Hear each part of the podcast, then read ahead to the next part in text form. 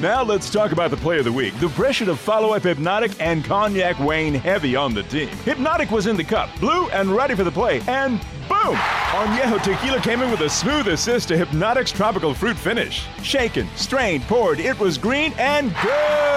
The playmaking splash shifted the tempo. Another great cocktail from the Hypnotic team. Every season is Hypnotic and tequila season. Hypnotic Liqueur, Bardstown, Kentucky. 17% alcohol by volume. Hypnotic reminds you to think wisely, drink wisely. Every day, we rise, challenging ourselves to work for what we believe in. At U.S. Border Patrol, protecting our borders is more than a job. It's a calling. Agents answer the call, working together to keep our country and communities safe. If you're ready for a new mission, join U.S. Border Patrol and go beyond. Learn more at cbp.gov/careers.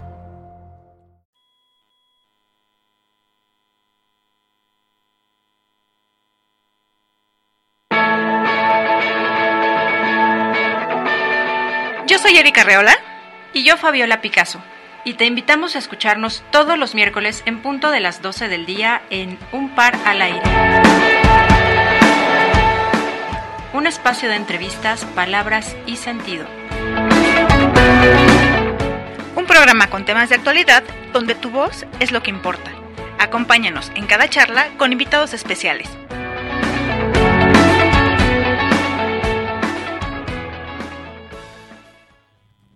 ¿Cómo están, querido público hermoso? Nosotros estamos aquí ya en miércoles, que sentimos que el calorcito ya nos está pegando ahora sí rico. Mi querida Fabi ya sufrió los estragos y está un poquito delicada de la garganta, así que el día de hoy la vamos a extrañar aquí en cabina. Sin embargo, el día de hoy también tenemos, como cada semana, unos temas que de verdad a todos nos tienen que tener en la orillita del sillón, bien atentos a todo lo que vamos a escuchar y aprender el día de hoy con el invitado que está con nosotros en cabina. Y bueno, pues deseándoles el mejor de los días, la mejor de las semanas, en el mejor de los años. Nosotros también estamos muy contentas porque estamos a punto de cumplir ya 1 año al aire con este programa. Y bueno, ya estamos planeando cómo vamos a festejar con todos ustedes y con todos esos invitados que nos han acompañado a lo largo de toda esta fiesta que tenemos aquí en este programa. El día de hoy nos acompaña el licenciado, aquí les voy a leer, es el licenciado Octavio Ramón Uribe Fernández, y el día de hoy vamos a estar hablando acerca de los juicios sucesorios y de los intestados. Así que pues sin más, yo les voy a platicar un poquito de quién es él y por qué está aquí con nosotros, porque él es el experto que va a estar en el panel el día de hoy platicándonos de todo esto, porque la verdad es que en México no estamos acostumbrados a hacer un testamento. Ahorita ya le vamos a preguntar muchas cosas de por qué será que a los mexicanos nos da tanto temor hacer un testamento o ese banco de niebla en el que vivimos pensando que es demasiado costoso y después, como no hicimos un testamento, resulta que es más caro un juicio porque no hicimos un testamento cuando tuvimos oportunidad. Así que, pues, sin más preámbulos, vamos a darle la bienvenida. Aquí no puede escuchar todos sus aplausos, pero está aquí juntito de mí, ya lo podrán ver a cuadro. Y bueno, él es licenciado en Derecho de la Universidad Anáhuac del Norte en la generación 1991-1995. Él comenzó a litigar desde el año 1997 y él nos dice que desde hace 30 años, pero ya en forma desde 1997, ¿verdad, Gracias. Licenciado? Y bueno, él tiene múltiples diplomados y cursos en materia de Derecho Procesal Civil, Derecho Mercantil y Juicios de Amparo en diversas instituciones académicas como la Universidad Anáhuac del Norte y el Colegio Nacional de Profesiones de Derecho Procesal y de la propia Barra Nacional de Abogados. Él tiene una amplia experiencia, no nos vamos a detener a leer todo porque la verdad él está amplísima su semblanza, lo cual nos llena de orgullo y gratitud porque él se dio el tiempo de estar aquí en cabina con nosotros. Y sin más, pues vamos al grano. Bienvenido, licenciado. Gracias, Erika, muchas gracias. Bienvenido.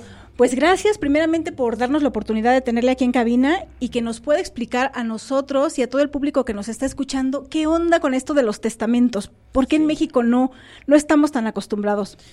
Pues mira, yo creo que esto obedece a que hay una falta de cultura en la sociedad mexicana de planear de manera adecuada qué va a pasar con nuestros bienes después de que nosotros fallezcamos. Yo creo que es un problema tanto de la persona que en un momento dado va a testar o pretende dejar sus bienes a sus parientes o a las personas más cercanas a ellas, y también es un problema en cuanto a que no hay la suficiente comunicación con los herederos de cómo deben de llevar a futuro este tipo de situaciones. Yo creo que interviene mucho un tema hasta de carácter psicológico, porque los mexicanos, particularmente el pueblo mexicano, ve a la muerte de una manera muy particular, ¿no? Lo vemos en las celebraciones de los días de muertos, el culto que tenemos a nuestros parientes que ya fallecieron, el culto que desde épocas prehispánicas el pueblo mexicano le ha tenido a la muerte es muy particular. Así es. Y así como de alguna manera celebramos a la muerte, también le tememos. Entonces, creo yo que mucha gente no piensa que va a llegar el día en el que se va a morir. Y el hecho de que tú hagas un testamento, en el momento en el que tú lo haces, ese preciso instante te acerca a ese momento que es el único que todos tenemos seguro. Exactamente. La muerte. Entonces, en ese momento es cuando tú la estás viendo más de cerca, es lo que va a pasar después de que tú fallezcas, y eso hasta psicológicamente creo yo que entraña un obstáculo y un temor para dejar, más bien para no hacer adecuadamente este tipo de trámites. Sí, estoy de acuerdo, como que no queremos morirnos porque no queremos pensar en que nos vamos a morir y entonces decimos, no, pues lo dejo para después y para después y para después, y así se nos va la vida y los años, porque inclusive hemos sabido de casos, nos escribían por mensajes, que está la casa de la abuelita, ya pasaron 3 generaciones y sigue estando a nombre de la abuelita, porque nunca se ha hecho un trámite adecuado. Así es. ¿Es correcto esto? Es correcto, sí, totalmente, y es que el problema, creo yo, que no solamente está en el hecho de ir y hacer el testamento. Uh-huh. El problema está en hacer el testamento, pero también concientizar a tus herederos, uh-huh, y hacerles saber en vida por qué esa es tu última voluntad. Como tú acertadamente decías, bueno, tú ahorita lo leíste ahí en la semblanza que te mandé. Aquí hay agüita, licenciado, es muy amable, si gusta. Gracias. Porque está haciendo un poquito de calorcito. De calor, ¿verdad? Vamos a atravesar un poquito por aquí, ya está. Yo llevo juicios en materia civil y hay juicios de diversas naturalezas, ¿no? Uh-huh. Juicios, incluso en la materia familiar, puede haber juicios de paternidad, juicios de alimentos, divorcios. En general, en la materia civil, pues hay juicios hipotecarios, juicios de arrendamiento. Bueno, dentro de todo ese universo de juicios que hay o que la ley prevé en la materia civil, válidamente creo yo que el que más complejidades entraña es una sucesión. Y como tú dices, cuando una sucesión se complica, porque era lo que ahorita estábamos comentando fuera del aire, ¿no? Sí. De que muchas veces la pregunta clásica del cliente es ¿cuánto va a durar este asunto? ¿Cuánto va a durar este juicio? Bueno, si una sucesión se complica, para que el auditorio vea la complejidad de estos asuntos, el tema no es de años, el tema no es de lustros, no es de décadas, el tema puede ser generacional. Válgame. O sea, los herederos primarios, los herederos originarios que son los hijos, que pudieran ser los hijos, okay, no siempre, pero uh-huh, pudieran en un caso lo más común, típico, digamos, lo más, ajá, común, ser los hijos. Si entre ellos hay un tema de discusión, hay un tema de debate, muchas veces sucede que esos, vamos a suponer que sean 3 hijos los que están peleando, uh-huh, la herencia. Sí, sí. Pasan los años y eventualmente empiezan a fallecer esos hijos.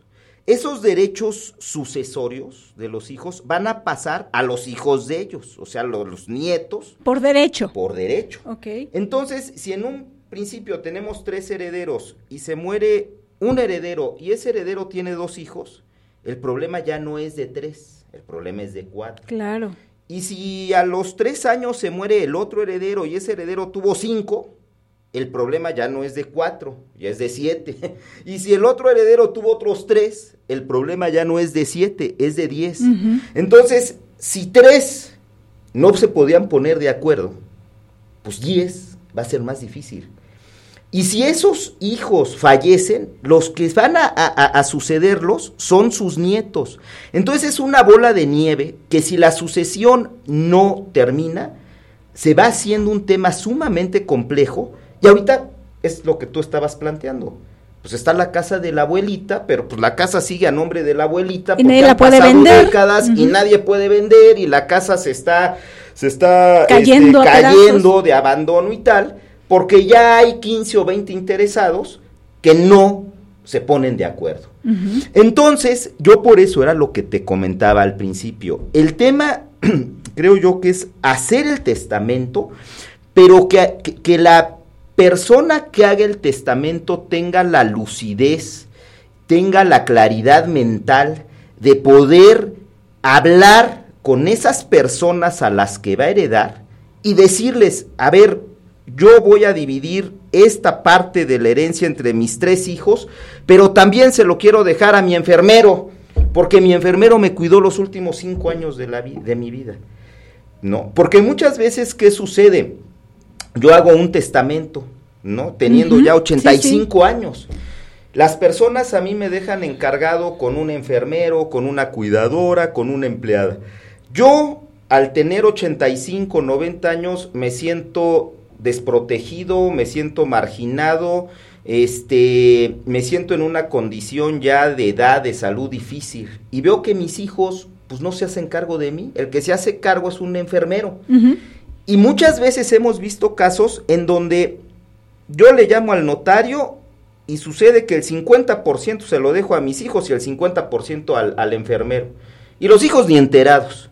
Y a la hora que fallece la persona, sale ese testamento y estallan los hijos. Este cuate, ¿por qué? ¿Por qué? Ajá. Entonces, es muy importante, creo yo, que las personas, como tú dices, tengan la conciencia, la cultura y la lucidez de expresar su última voluntad, pero también de expresar y de hacerles ver a los hijos por qué esa es su última voluntad. Porque ahí, aun y cuando haya un testamento, muy probablemente los hijos lo impugnen. Claro. Y ahí es en donde se empiezan a complicar las cosas. Es correcto. Aquí yo tengo una duda. Siendo una persona que no conoce absolutamente nada del tema y de derecho, ¿cuál es el término de sucesión? ¿En qué momento ocurre? Muy bien, esa es una buena pregunta. La sucesión de una persona, en realidad, la ley así lo establece, empieza en el momento mismo en el que la persona fallece. Okay. En ese momento hay una separación, vamos a decir, de la personalidad del individuo como persona física en vida, uh-huh, y se desdobla a su personalidad como un ente ya muerto. Evidentemente, ese ente que ya murió va a ser una ficción jurídica, porque ya no va a estar vivo, uh-huh, y por eso tiene que dejar un testamento. Pero es muy importante precisar que ese ente que va a ser la sucesión de fulanito, ya no va a ser fulanito de tal, va a ser a partir de que muere va a ser la sucesión de fulanito de tal, va a dejar no solo derechos, va a dejar también obligaciones. Ahorita, por ejemplo, tuve un caso hace un mes de una persona que fallece su esposo y me dice, oye, es que yo tengo miedo de que en un momento dado los hijos, los herederos, me vayan a mí a impugnar el testamento, claro, porque a mí me dejó como única heredera. Le dije, mira, si te lo impugnan, dale gracias, porque tu esposo te dejó deudas. Entonces los vas a invitar al festín de deudas. Entonces, no solamente oye, qué importante eso, ¿no? Claro, porque, a ver qué dejas, ¿no? A ver qué dejas, porque como puedes dejar derechos o puedes dejar bienes, puedes dejar deudas. Okay. Entonces, ¿quién es el que va a hacer frente a esas obligaciones y quién va a hacer valer los derechos que tenía esa persona? La sucesión. ¿Y a partir de quién? porque ya se murió la persona. Uh-huh. Entonces tenemos que la sucesión, como yo te decía, es una ficción jurídica. Esa ficción jurídica va a tener una representación legal que va a recaer ¿en quién? En el albacea. Entonces, uh-huh, el albacea, pues muchas veces es como, ¿sabes qué? Te sacaste la rifa del tigre, ¿no?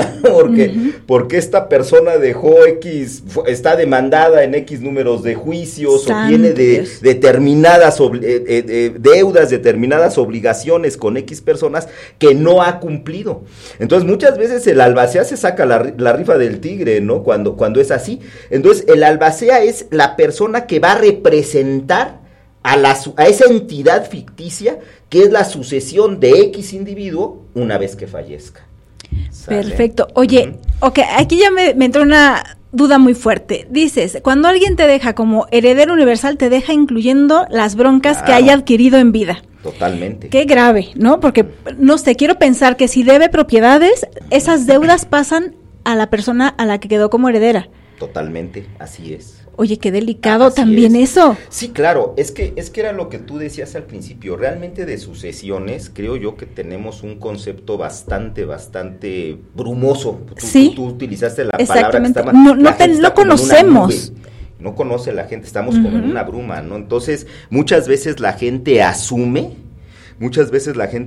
que el hecho de que tú tengas derecho a heredar a alguien implica que únicamente es estirar la mano y me van a caer sus bienes, sus rentas y sus utilidades. Venga. Y no, uh-huh, a ver, los bienes, el edificio que te está dejando, la casa que te está dejando, genera un impuesto predial, genera agua, genera luz. Eso, el albacea lo tiene que pagar, obviamente con cargo posteriormente a los herederos, claro, pero son nociones que muchas veces la gente pierde de vista. Uh-huh. Entonces, en el momento en el que en una controversia, en un asunto, se topan con esa realidad, empiezan los problemas. ¿Por qué? Porque el albacea, si tuvo que pagar durante un año 100,000 pesos de predial en un juicio, respecto de un edificio, y los herederos no tienen la conciencia de que no solamente es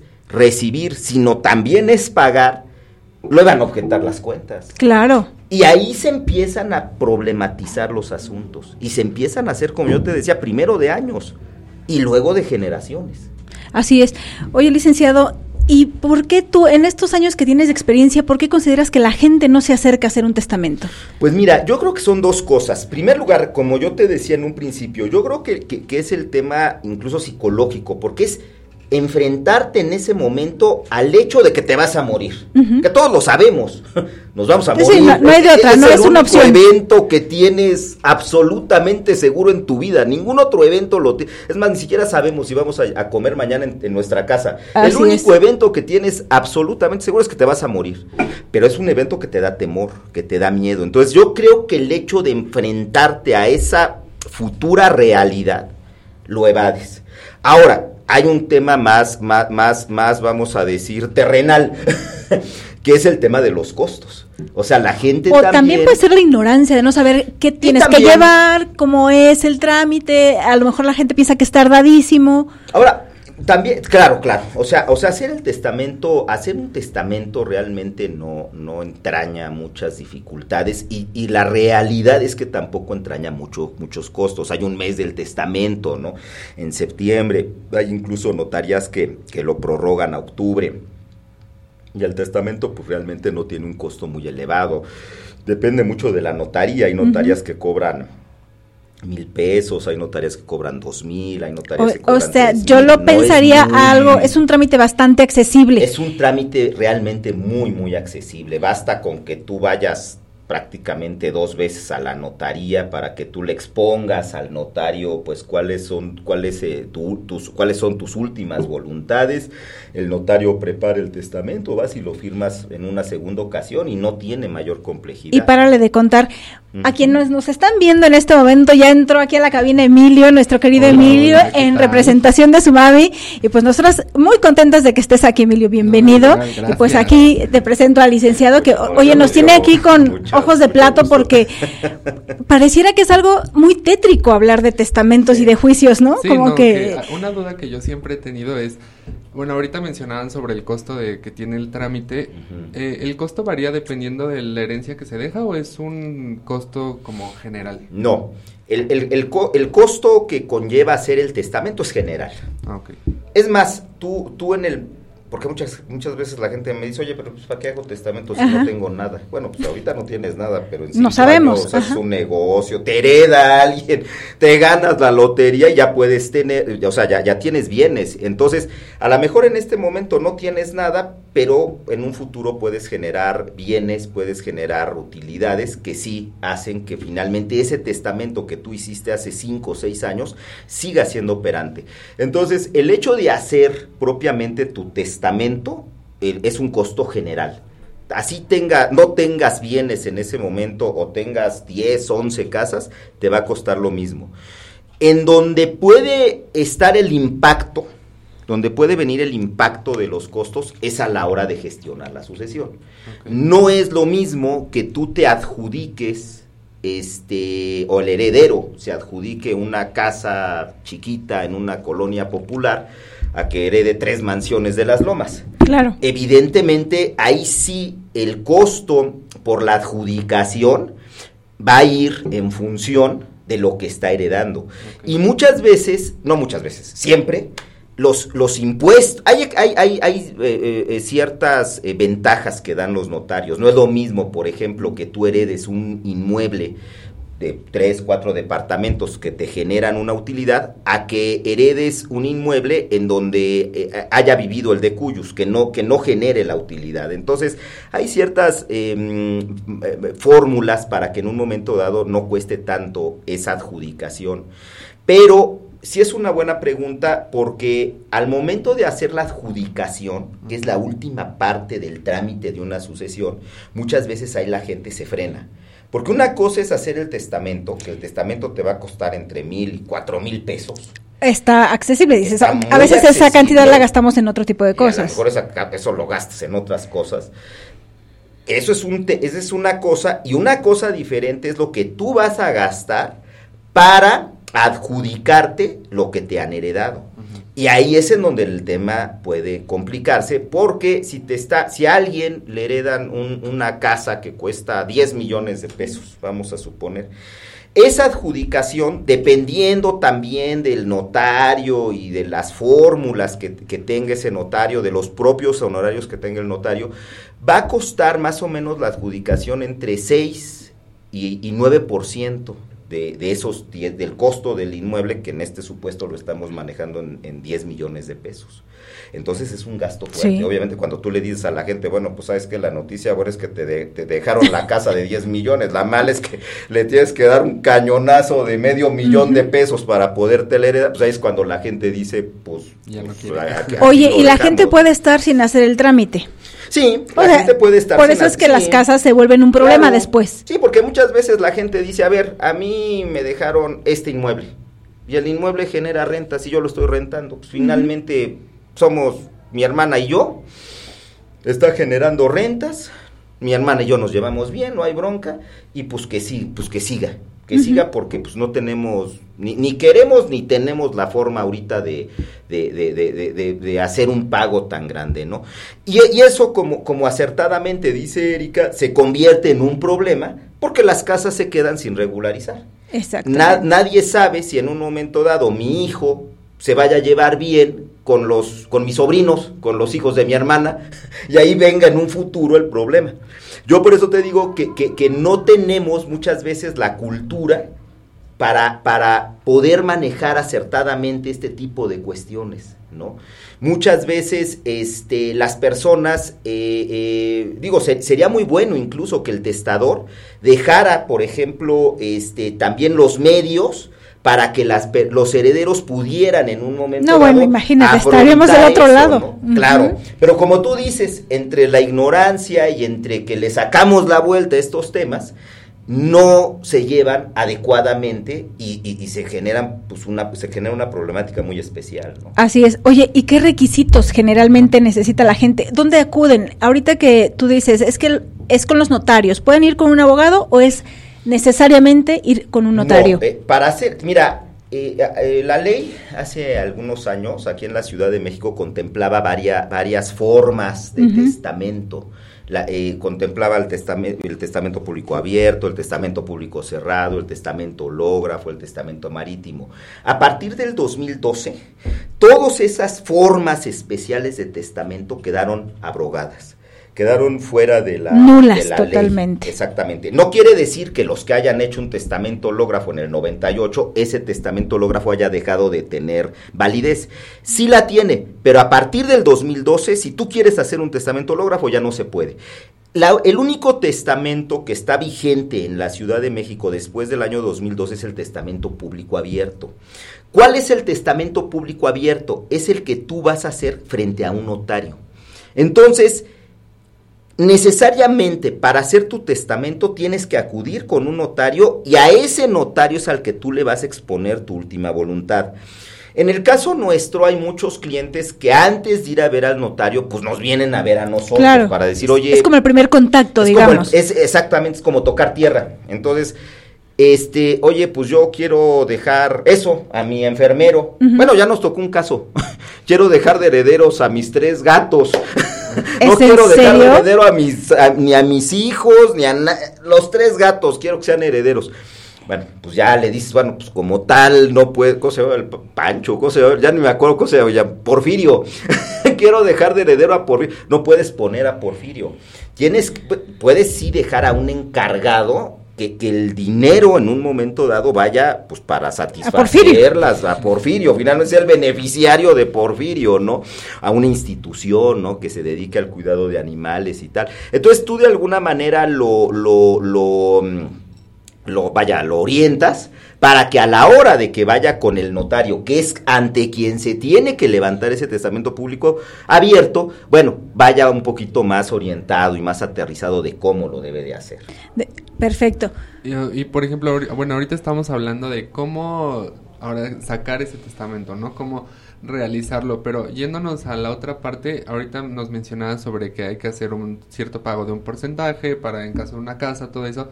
Pero cuando es la hora de, como, digamos, inventemos un caso. Hay una persona como de mi edad, ¿no? 21 años, que es el único heredero de una persona. Lamentablemente su padre fallece, entonces él es el único heredero. ¿Qué es lo que tiene que hacer? O sea, ¿a quién se tiene que acercar para saber realmente qué contiene ese testamento o qué hacer una persona tan joven, ¿no? O quién los guarda, ¿no? Exacto, sí. Sí, claro. Mira, ahí, en el supuesto que tú estás mencionando, bueno, fallece, ¿no? Como tú dices, el papá de una persona, ¿no? Y nada más tiene un hijo y dejó como único heredero ese hijo. Tiene 21 años. Bueno, esa persona tiene 2 vías. Puede acercarse también con un notario, en cuyo caso va a hacer la sucesión, va a tramitar la sucesión el notario, porque no hay controversia, o bien puede ir a un juzgado. Hay asuntos en los que, en aquellos asuntos donde no hay controversia, y donde no hay, por ejemplo, temas de menores de edad y tal, lo puede tramitar. Toda la gestión de la sucesión la puede tramitar un notario. En el momento en el que ese asunto implique que haya algún tema de debate, como pueda ser que alguien demande la nulidad del testamento, que aparezcan herederos o que aparezcan menores que hayan sido excluidos del testamento y reclamen la inoficiosidad del testamento, necesariamente se va a tener que ir a un juzgado. Entonces, lo más práctico, en caso de que en esa sucesión hipotética que tú estás comentando no haya problema, lo más práctico es ir a un notario. El notario teóricamente lo tendría que gestionar más rápido y un poquito más de manera personalizada, ¿no? A un juzgado que lleva miles de asuntos y de múltiples especies, no solo sucesiones, sino divorcios, alimentos y tal. Si en el asunto, en un momento dado, se detecta o se asume que va a haber un tema de debate, de litigio, pues necesariamente habrá que llevarlo a un juzgado y tendrías que llevarlo a través de un abogado. Ahí sí, el abogado es el que te va a asesorar y es el que va a llevar la dirección jurídica de ese asunto. Ahorita, no sé si Emilio o Erika, alguien estaba comentando también, bueno, ¿qué pasa si yo no sé? O sea, yo tengo 21 años, sí, y mi papá pues falleció, pero pues no, yo no supe finalmente si dejó testamento o no. Una sucesión, ya sea intestamentaria o ya sea testamentaria, tiene 4 secciones, tiene 4 fases. La primera fase, y esto obedece a una lógica legal, la primera fase es la de validez de testamento y evidentemente ahí van a venir designados los herederos y designación de albacea. Previo a concluir esa primera fase, ya sea el notario o el juez, van a girar oficios al Archivo General de Notarías, que es el que va a tener toda la base de datos de todos los testamentos que se han hecho, no solo en la Ciudad de México, sino en toda la República.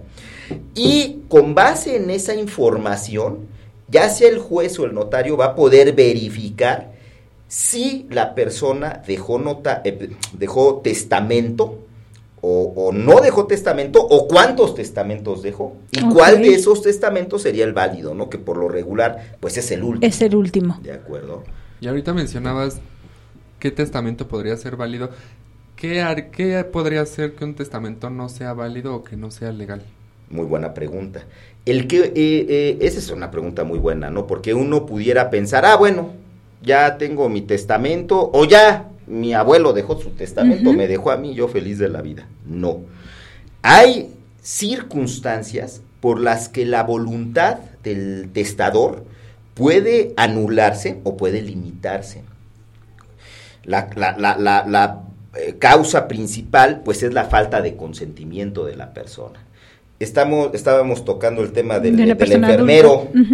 Son 3, el señor tuvo 3 hijos. Pero pues un hijo vive en Canadá, otro vive en España y otro vive en México, pero tiene su familia. Ya no le contrataron un enfermero al señor porque pues cada quien tiene sus actividades. El señor en esa situación ya de la vejez en la que una persona puede sentirse desprotegida, marginada, siente un acercamiento especial con el enfermero. Ahora, el enfermero o el empleado puede sacar también provecho de esa situación y lo puede inducir a determinadas situaciones, ¿no?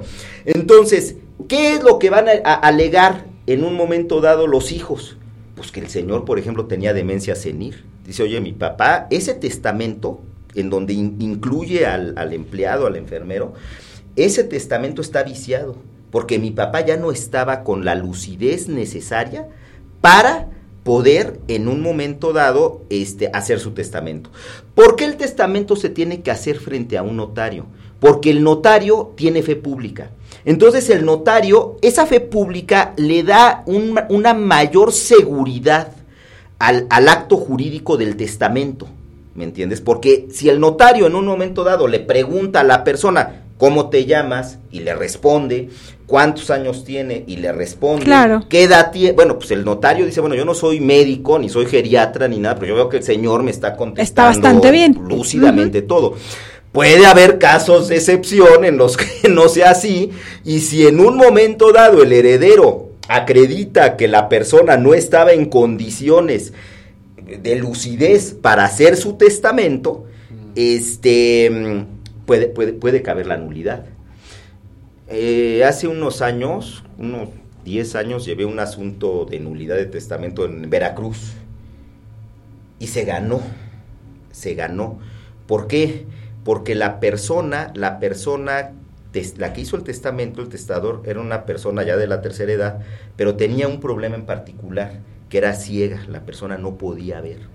Entonces, el testamento que hace una persona pues que tiene ceguera, la ley maneja o reglamenta que tiene que tener mayores formalidades al que haces tú o al que hago yo. Y tuvimos la certeza de que esa persona no había acudido con el notario, porque el notario no cuidó de vigilar las formalidades que tenía que llevar a cabo en esa situación de una persona con ceguera. y quedó nulo el testamento. Entonces puede haber casos en los que sí, aunque haya testamento, si no está claramente, si no se respetan las formalidades que contempla la ley o no está claramente acreditada el consentimiento del testador, puede quedar nulo. Puede quedar nulo. Fíjate que hace muchos años mi madre hizo su testamento y no los dio, o sea, está en un sobre, está guardado, ¿no? Pero yo me puse a pensar, bueno, ¿y qué hacen las personas cuando no hay ese documento físico, ¿no? Que decías, bueno, está en un archivo donde están todos los testamentos. Las personas cuando alguien fallece tienen que buscar. No. Los únicos que tienen la facultad, la legitimación en un momento dado para hacer esa investigación, esa búsqueda, es el notario o el juez, una vez que la persona fallece. O sea, si yo ahorita quiero ir al archivo y digo, oye, a ver, pues ya que Erika me entrevistó y Emilio, quiero ver a ver cómo está su... Sí, quiero ver si ya está su testamento. A ver si está su testamento, me lo van a negar. Perfecto. Entonces, los únicos que tienen esa facultad no son ni los hijos, ni los herederos, es el notario y el juez, pero una vez que se haya abierto precisamente la sucesión y que ante ellos se esté llevando a cabo ese trámite. Bueno, eso es muy bueno, porque imagínate si no, ya andarían matando a medio mundo hasta que lo amenacen. Y además te voy a decir una cosa, pues que ahí luego vienen las sorpresas, porque además tú puedes cambiar tu testamento cuando quieras. Entonces tu papá te puede decir, oye, Emilio, ¿sabes qué? Te voy a dejar a ti como mi único heredero. Estamos en el 2023, pero pasan los años y en el 2032 no te dice nada, y va y lo cambia. Entonces tú vas feliz de la vida con tu testamento, aún y cuando él fuera con su testamento feliz de la vida, no vale. En el 2032, ya no vale. Si tu papá en el 2032 dejó a X, al vecino, al enfermero, a otro hijo que haya tenido, el tuyo ya no vale. Entonces así es. Claro, es importante. Oye, ¿y qué documentos tiene que llevar la persona que va? Bueno, para hacer el testamento, no. Para hacer el testamento realmente no tiene que llevar documentos, pues tiene la identificación, o sea, su identificación, identificarse con el notario, va a llenar, pues, diversas formas que le va a dar el notario, y punto. No tendría que llevar más. Para hacer el testamento. Uh-huh. Ahora, para abrir la sucesión, lo que tiene que llevar es, pues, el acta de defunción, primariamente, si hay testamento, el testamento, y el documento que acredite el entroncamiento con el difunto. Pues si es el hijo, pues ese documento es tu acta de nacimiento, ¿de acuerdo? Muy importante precisar también que si no hay testamento, o sea, puede darse ese caso, que si alguien no deja testamento, ¿quién hereda? Bueno, No queda eso, o sea, esos bienes, ese acervo hereditario no queda en el aire, no queda en el limbo.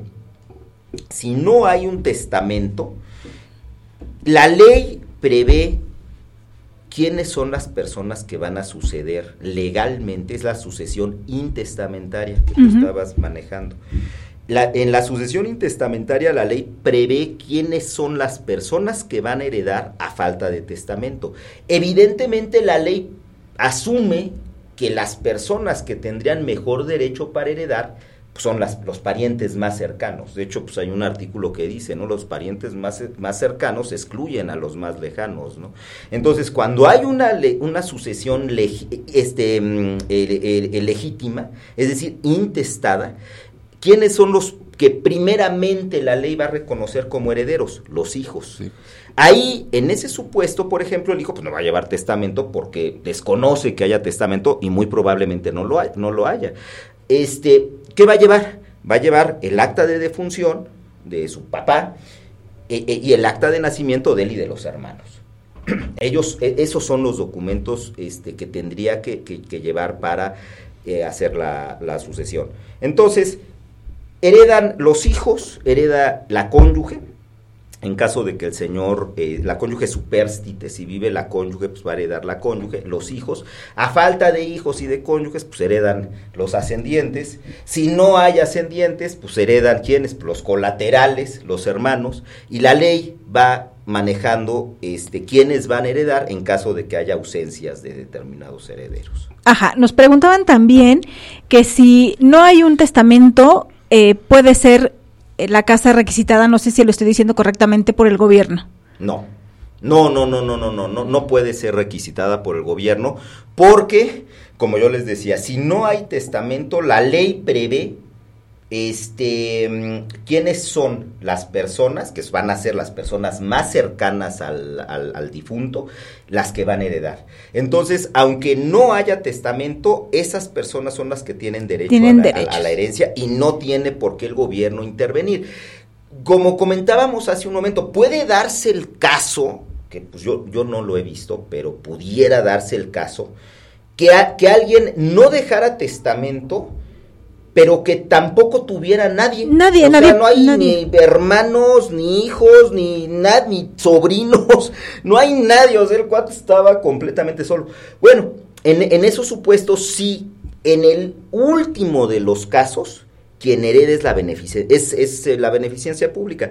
Por eso en todas las sucesiones se le da parte al DIF, porque bien. Vamos a decir que el DIF tiene una legitimación para entrar en una sucesión, porque en última instancia pudiera tener un interés en heredar. Generalmente el DIF pues, sabe que es muy difícil que eso acontezca. No sé si yo nunca he visto un caso así, pero la ley lo contempla. ¿Qué pasa si hay bienes, pero no hay personas a quien heredar? Bueno, ahí sí heredaría el Estado. El gobierno. Pero como heredero, como último heredero, no en una situación en el cual pudiera expropiar o pudiera adueñarse de una manera imperativa de esos bienes. Perfecto. Oye, esto que dices de los trámites, porque sabemos que también nos escuchan en otros estados de la República, ¿es general? Sí, ¿se aplica para toda la República? Sí hay, cada estado tiene su propia legislación en materia de sucesiones.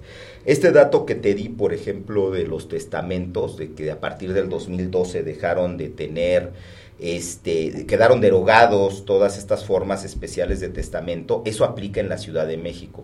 En materia de derecho procesal civil, la Ciudad de México siempre ha sido como la punta de lanza, ¿no? Así es. Si en un momento dado en la Ciudad de México se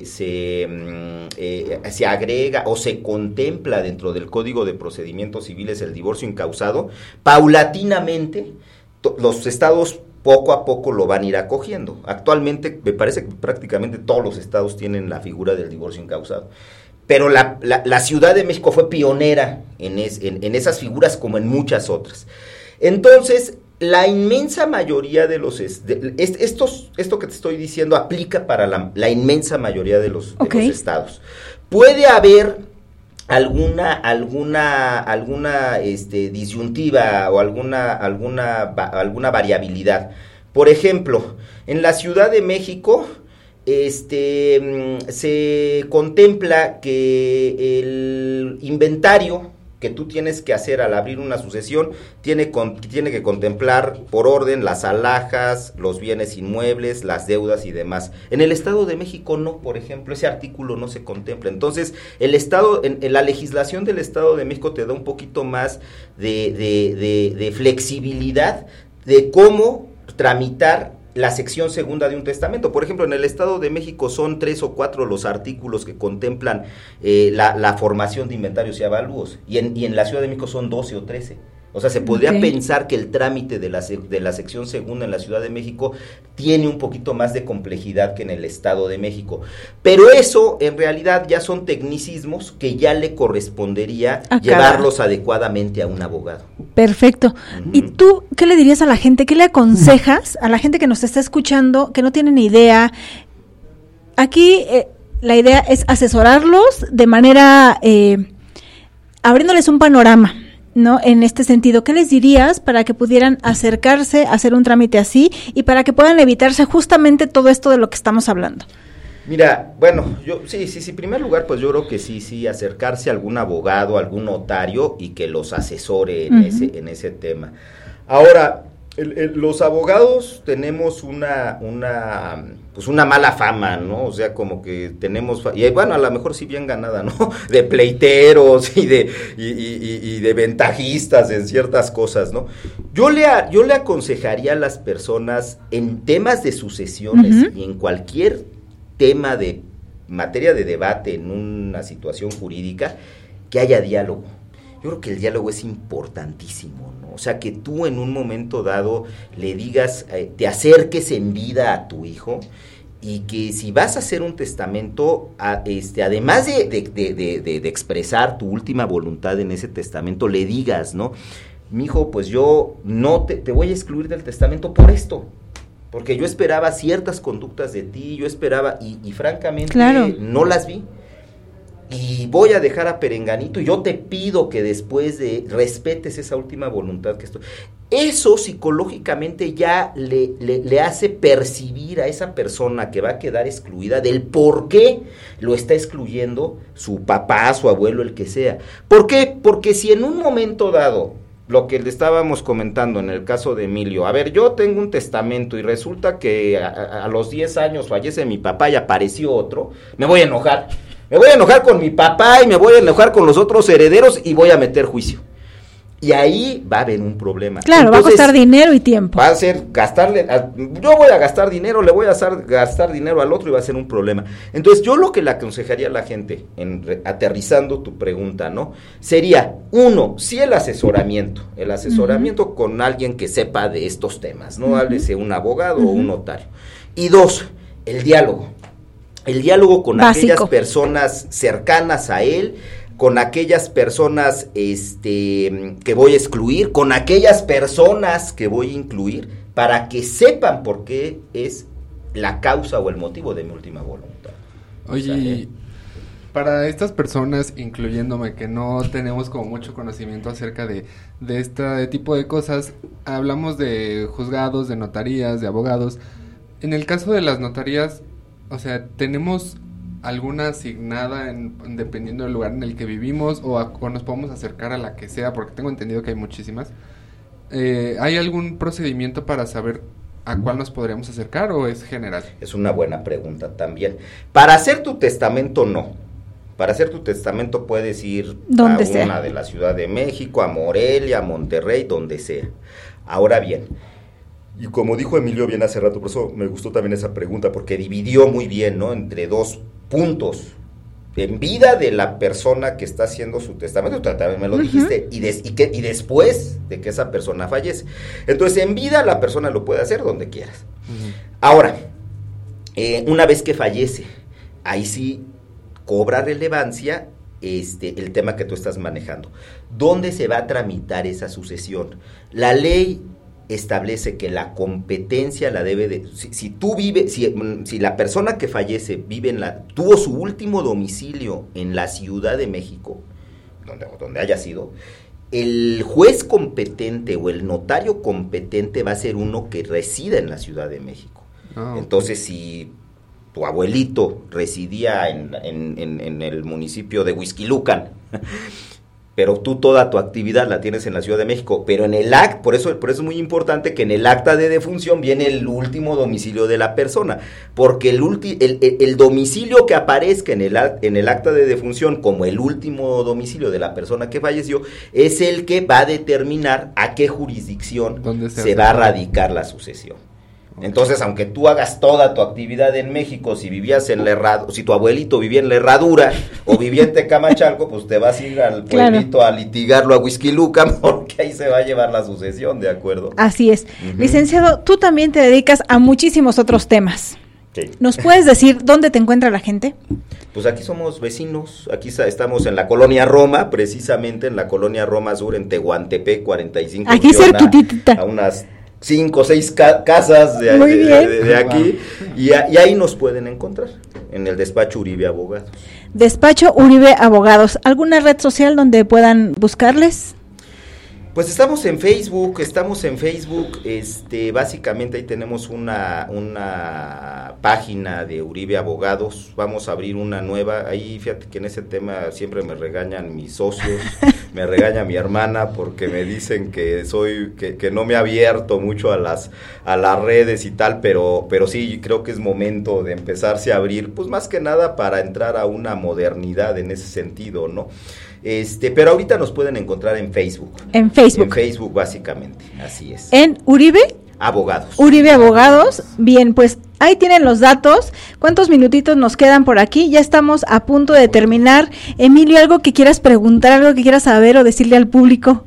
Pues la verdad está muy interesante y siento que en casos como los que mencioné, que un joven como yo de 21 años, estudiante, que no tiene ni idea de qué se trata todo esto, sepa las herramientas básicas de a dónde poder acercarse, claro, en caso de temas de testamentos, ¿no? En caso de ser único heredero y ser estudiante, todo esto, poder entender cuáles son todos estos términos, a dónde acercarnos, cómo cobrar, ¿no? Entre comillas, todo lo que se nos deja. Entonces, la verdad está muy interesante, siempre me había causado mucha intriga todo esto.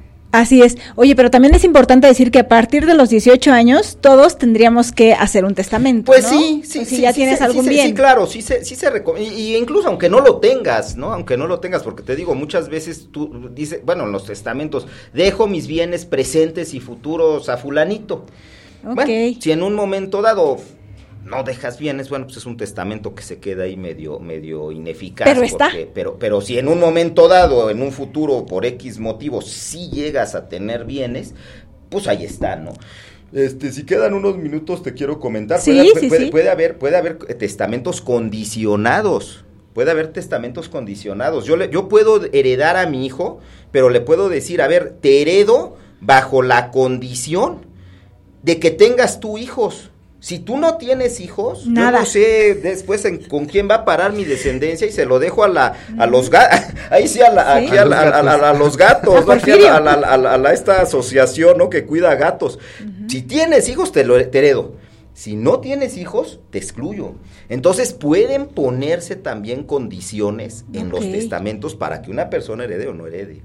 Oye, eso está muy interesante, porque tenía yo otro concepto totalmente diferente, que si no tienes bienes, ¿para qué haces testamento? Pero así tengas 21 años, tú dices, bueno, lo que tengo y lo que voy a tener. Ahora mis futuros millones. Ahora te voy a decir también una cosa, Erika, que a lo mejor no tienes bienes y tienes deudas, y ¿sabes qué? La albacea, los herederos se hacen mensos, ¿no? Porque pues es que mi papá se la pasó de farra y...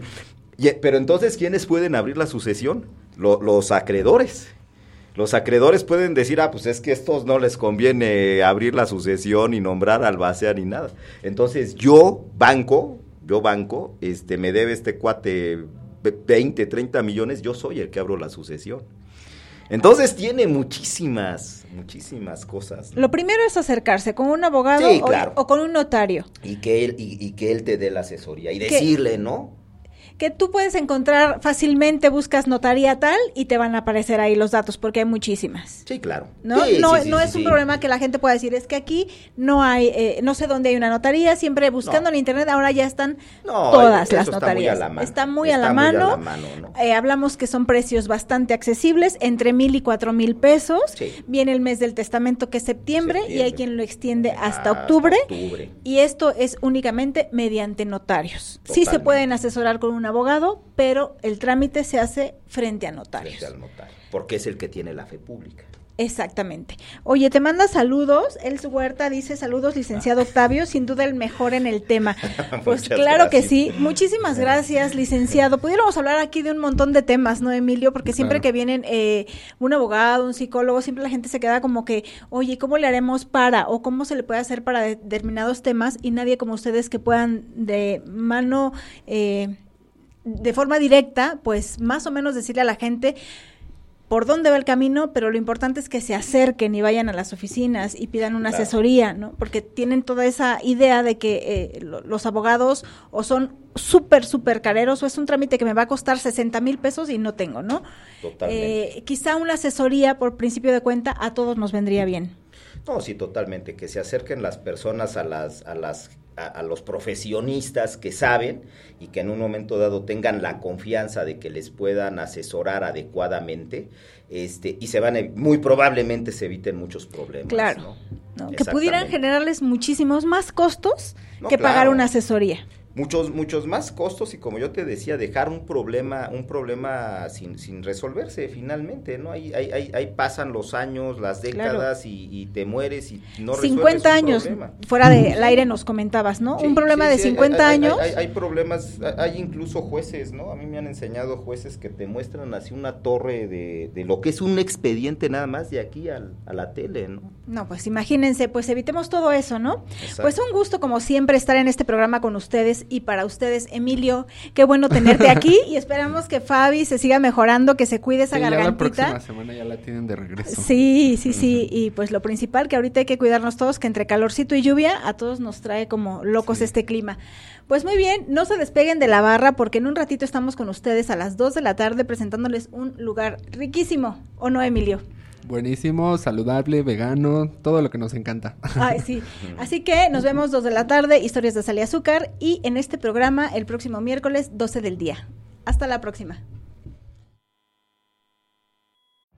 Every day, we rise, challenging ourselves to work for what we believe in. At U.S. Border Patrol, protecting our borders is more than a job.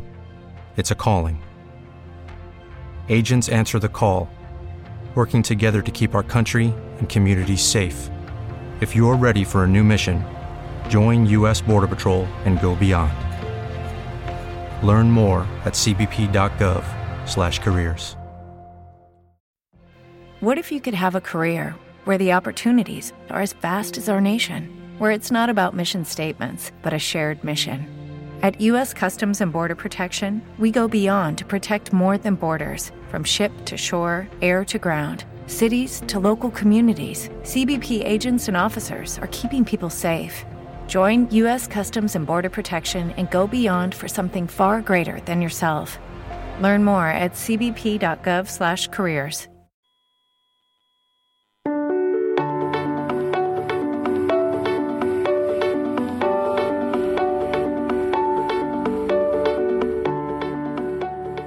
Gracias por acompañarnos en una emisión más de Un Par al Aire. Recuerda seguirnos en nuestras redes sociales y compartir nuestro contenido. Te esperamos en el siguiente programa.